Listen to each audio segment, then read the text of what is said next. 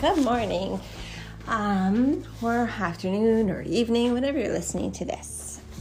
So, we have a lot to cover today. I think we might need to actually break this up into two episodes. We are going to talk Paul. There's a lot to cover here, and it can certainly be confusing. Um, so grab your coffee, grab your Bible if you want to look up some of these verses, because don't take my word for it. I want you to go to the Bible. So, I guess we need to lay down some foundational things here that I want to cover as we talk about specifically Romans and Galatians. I think we'll cover Romans today. Um, but some of the things we have to cover are in the New Testament, when we talk about walking as Christ walks, when we talk about wanting to be an Acts 2 church, when we talk about wanting, like, following the way that the apostles walked, what we have to realize, which I think we, at least I, have been deceived from, is that all of these New Testament people, characters, walked in the law. They followed the law. So the commandments of God and Moses. They all did it.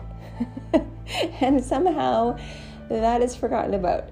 So, yes, absolutely. We are going to be talking about the law. We're going to be unpacking some of these things. Um, and some of you may cringe as you hear that. As you hear the word law, if you're anything like me, whenever I heard it, I heard it as a bad thing because what we don't really differentiate as we're reading, especially the English versions of the Bible, is it talks about law, law, law in the New Testament. However, it does not differentiate between the different types of law, and we, we do have to realize that there's different types. So there's God's law, God and Moses, um, or the Torah, um, which Torah is also law, like just translates to that.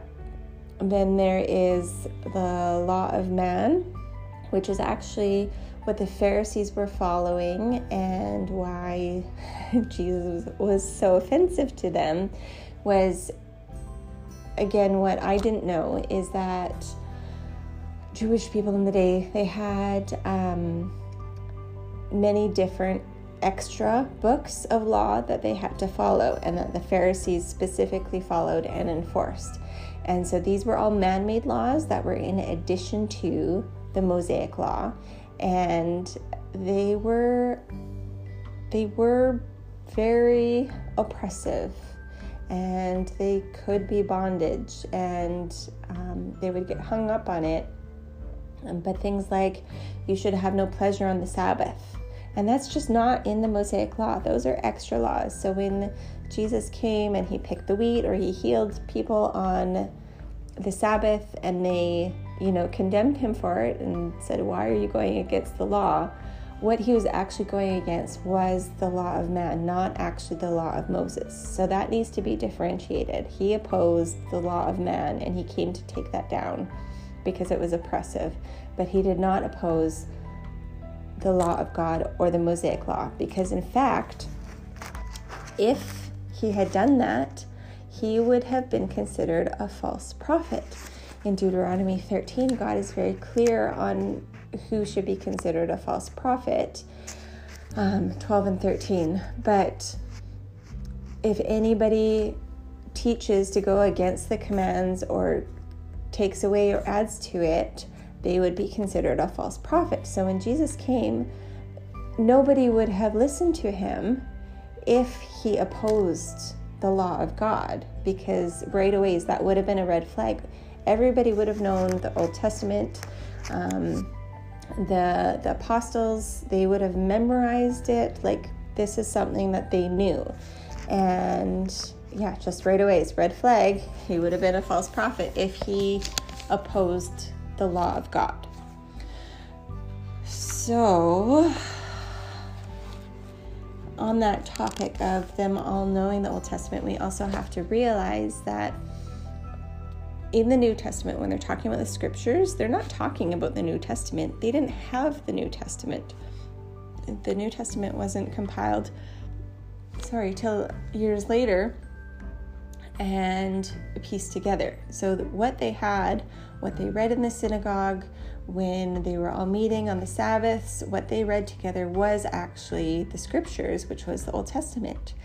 So, somewhere along the way, I can say specifically where, but early on in our early days of being part, or when the RCC, uh, the Catholic Church, took over, um, Ignatius was one of the big people that really, really was disgusted by the Jews, including the Jewish Christians. And we know in Acts, like, Jews were coming to the gospel every day. Like, this was happening, and there was a huge movement, and it was amazing.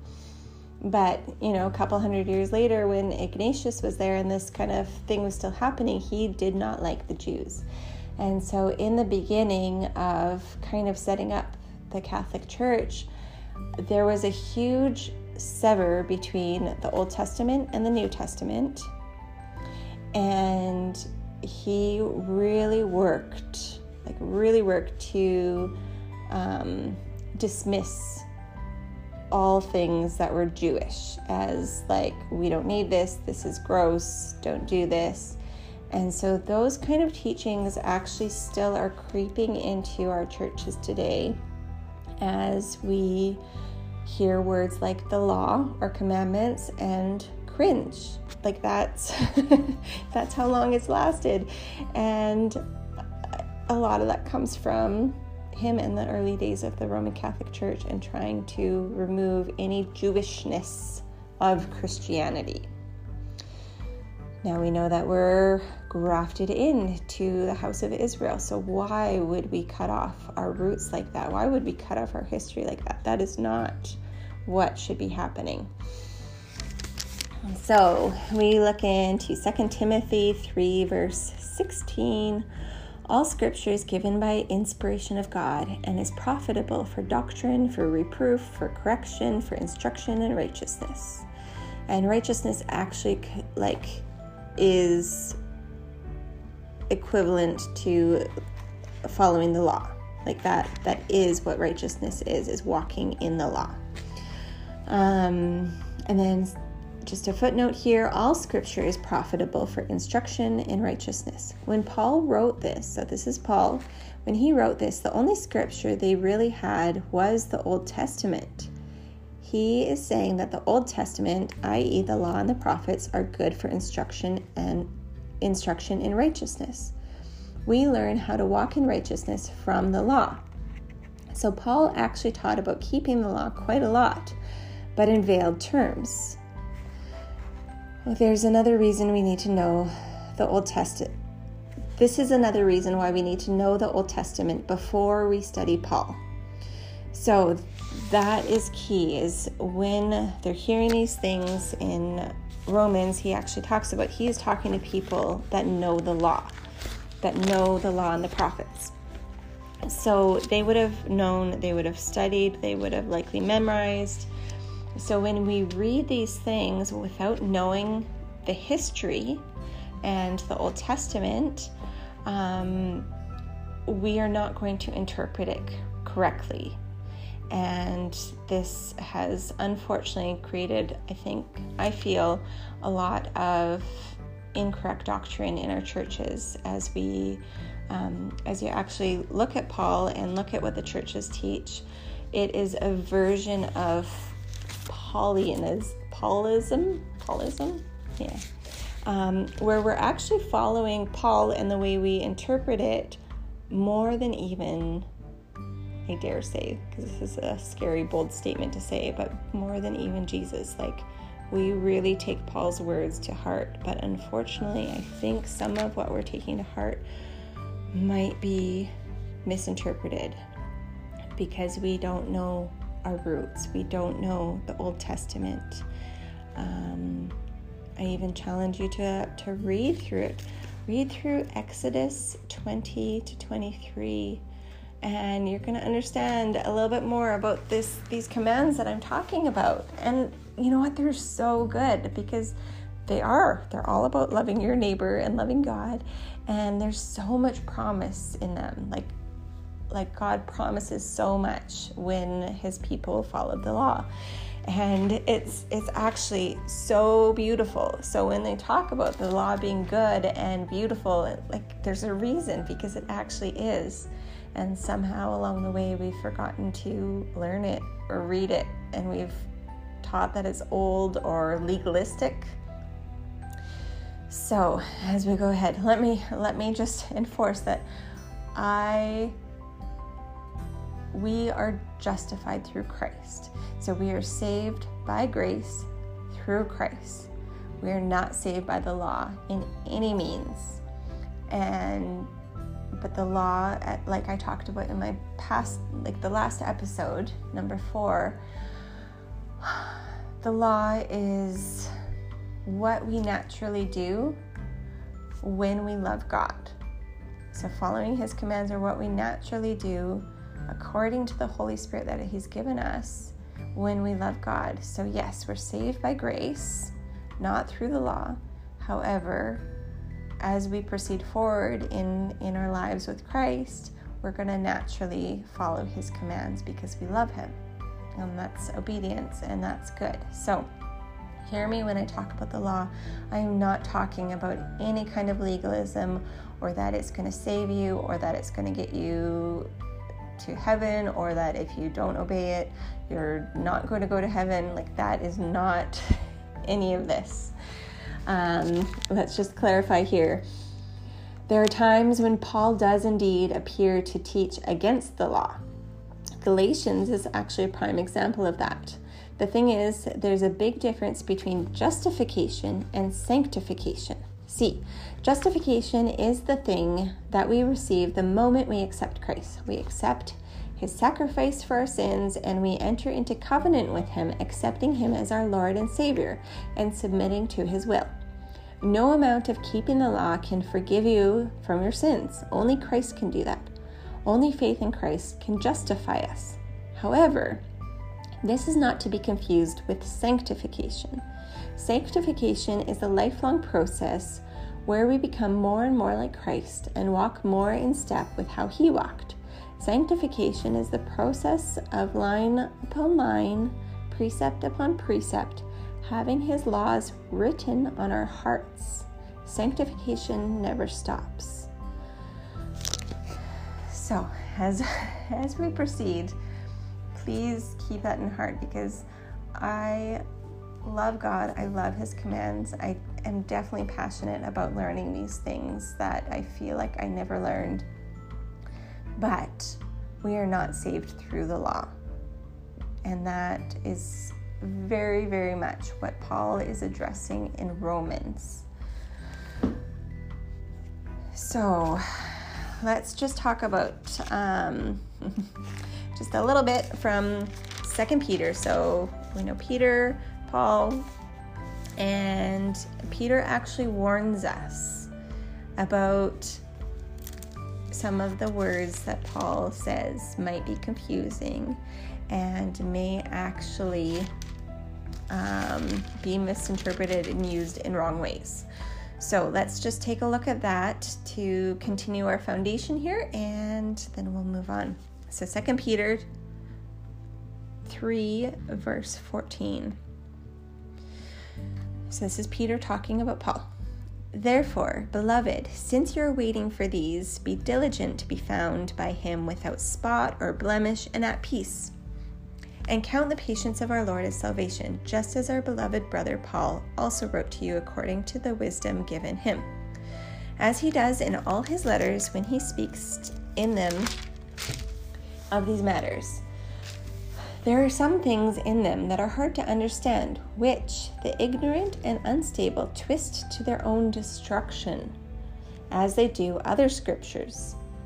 You, therefore, beloved, knowing this beforehand, take care that you are not carried away with the error of lawless people, and lose your own stability. But grow in the grace and knowledge of our Lord and Savior Jesus Christ. To be to him be the glory both now and to the day of eternity. Amen. So, he is warning us that if we don't know the scriptures, if we don't know um, the context, who he's talking to, what he's talking about, even like, even we can get tripped up on different idioms and sayings of the day that we don't know, then we can easily twist and um, and it's going to lead to our destruction. So that is, in my opinion, a very serious warning and one that we have to take heed as we unpack some of the confusing or more confusing things about Paul because we are very limited. We don't know Greek, we don't know Hebrew. Um, I know that I've read through the Old Testament a few times, but definitely before all this, I it was like I knew the stories really well. I did I did learn about the temple, but without knowing that history, that those scriptures that they would have known, um, we can venture down a dangerous path. Okay, so let's touch on Romans and I think that that is where we'll conclude for today. Um, I love Romans. Romans is so good. And I would love to continue talking about it because he is talking about the hope and the grace that we have and the freedom from sin that we have through Christ. Um, I know I've heard lots of sermons kind of twisting his words in Romans 7 and the struggles that he talks about. But if you read them and understand that he's talking about the struggles of being under the law of sin, um, you'll realize that he is not maybe saying some of the things that we've been taught. so, where do we start? So, I'm kind of in six, so realize that he is talking to people that know and understand the law. So, that's first. And then also understand when he talks about words of the law, he is not differentiating. And so that's where sometimes it might be helpful to look through some of the other versions. I also have a version that's called the Complete Jewish Bible, and it uses the Hebrew names. But it seems to differentiate a little bit more between when Paul is talking about the the law of legalism versus God's law and the Torah. Um, and yeah, in seven, he says, Surely you know, brothers, for I'm speaking to those who understand the Torah. So as we unpack this, we should probably understand it. Just saying. Um, in Romans 6, so this is one that a lot of people will quote it. They'll say, Romans 6, verse 14, For sin will have no dominion over you since you are not under the law but under grace. And if you look at it into in the complete Jewish Bible, so this Bible is translated directly from the Hebrew and Greek. It is not whereas most English versions we have nowadays are have been translated from the Latin Vulgate, so through first the Roman Catholic Church, then they made the Latin Vulgate, and then that's where the New King James got translated from.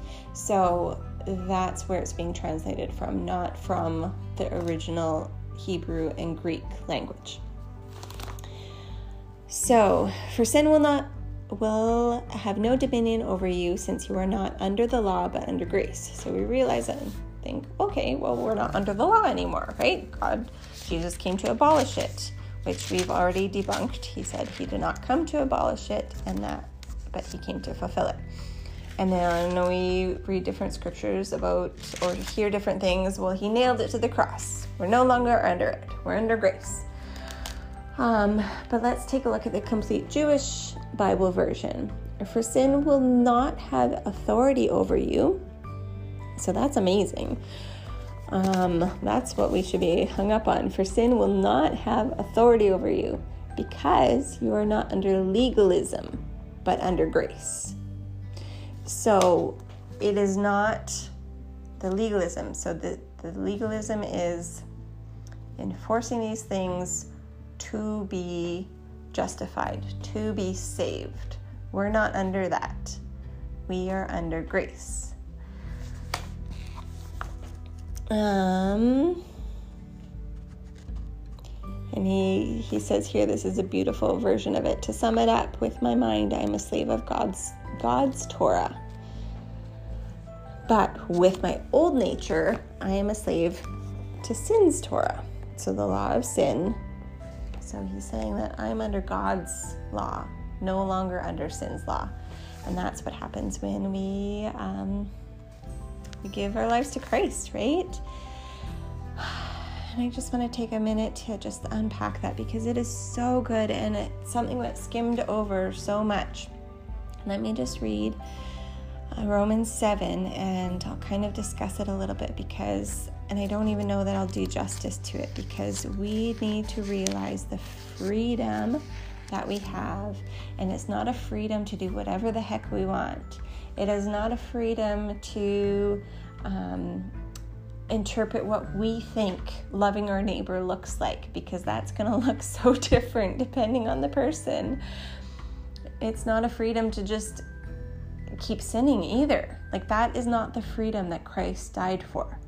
He freed us from the law of sin and death and the curse that comes from that.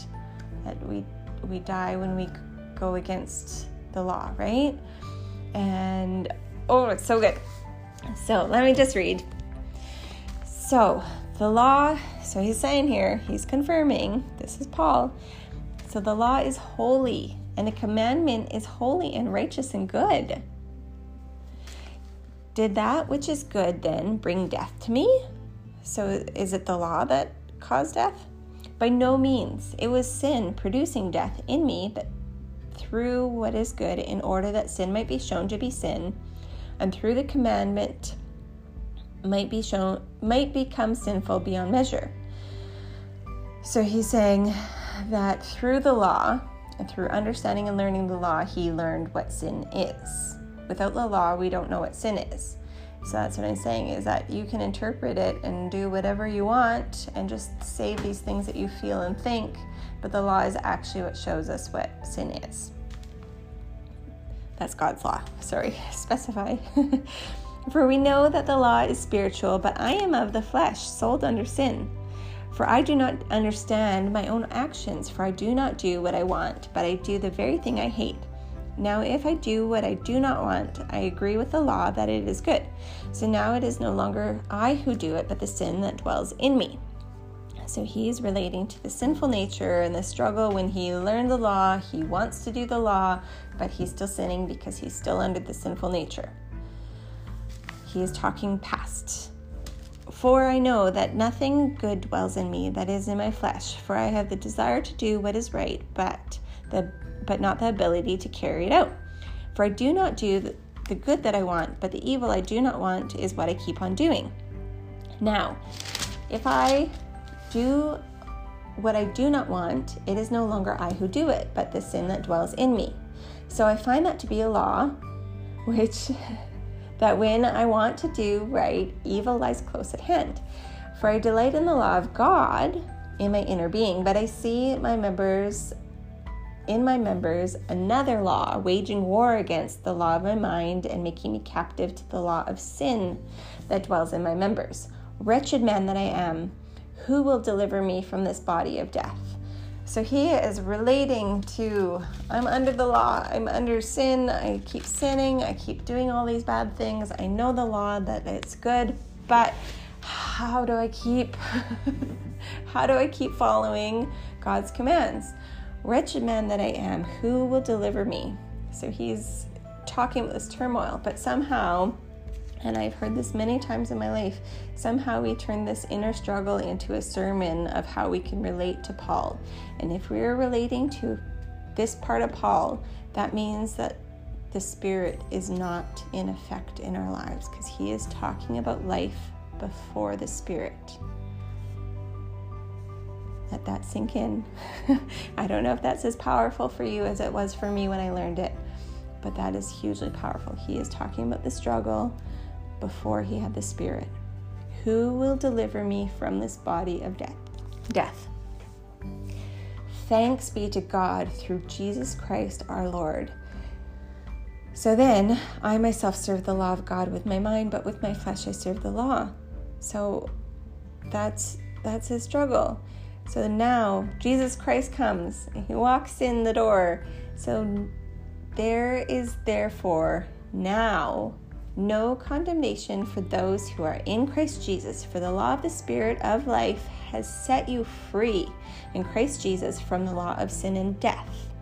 For God has not has for God has done what the law weakened by the flesh. So the law was perfect, but the flesh was not, could not do. By sending his own son in the likeness of sinful flesh and for sin, he condemned sin in the flesh, in order that the righteous requirement of the law might be might be fulfilled in us, who walk not according to the flesh, but according to the Spirit.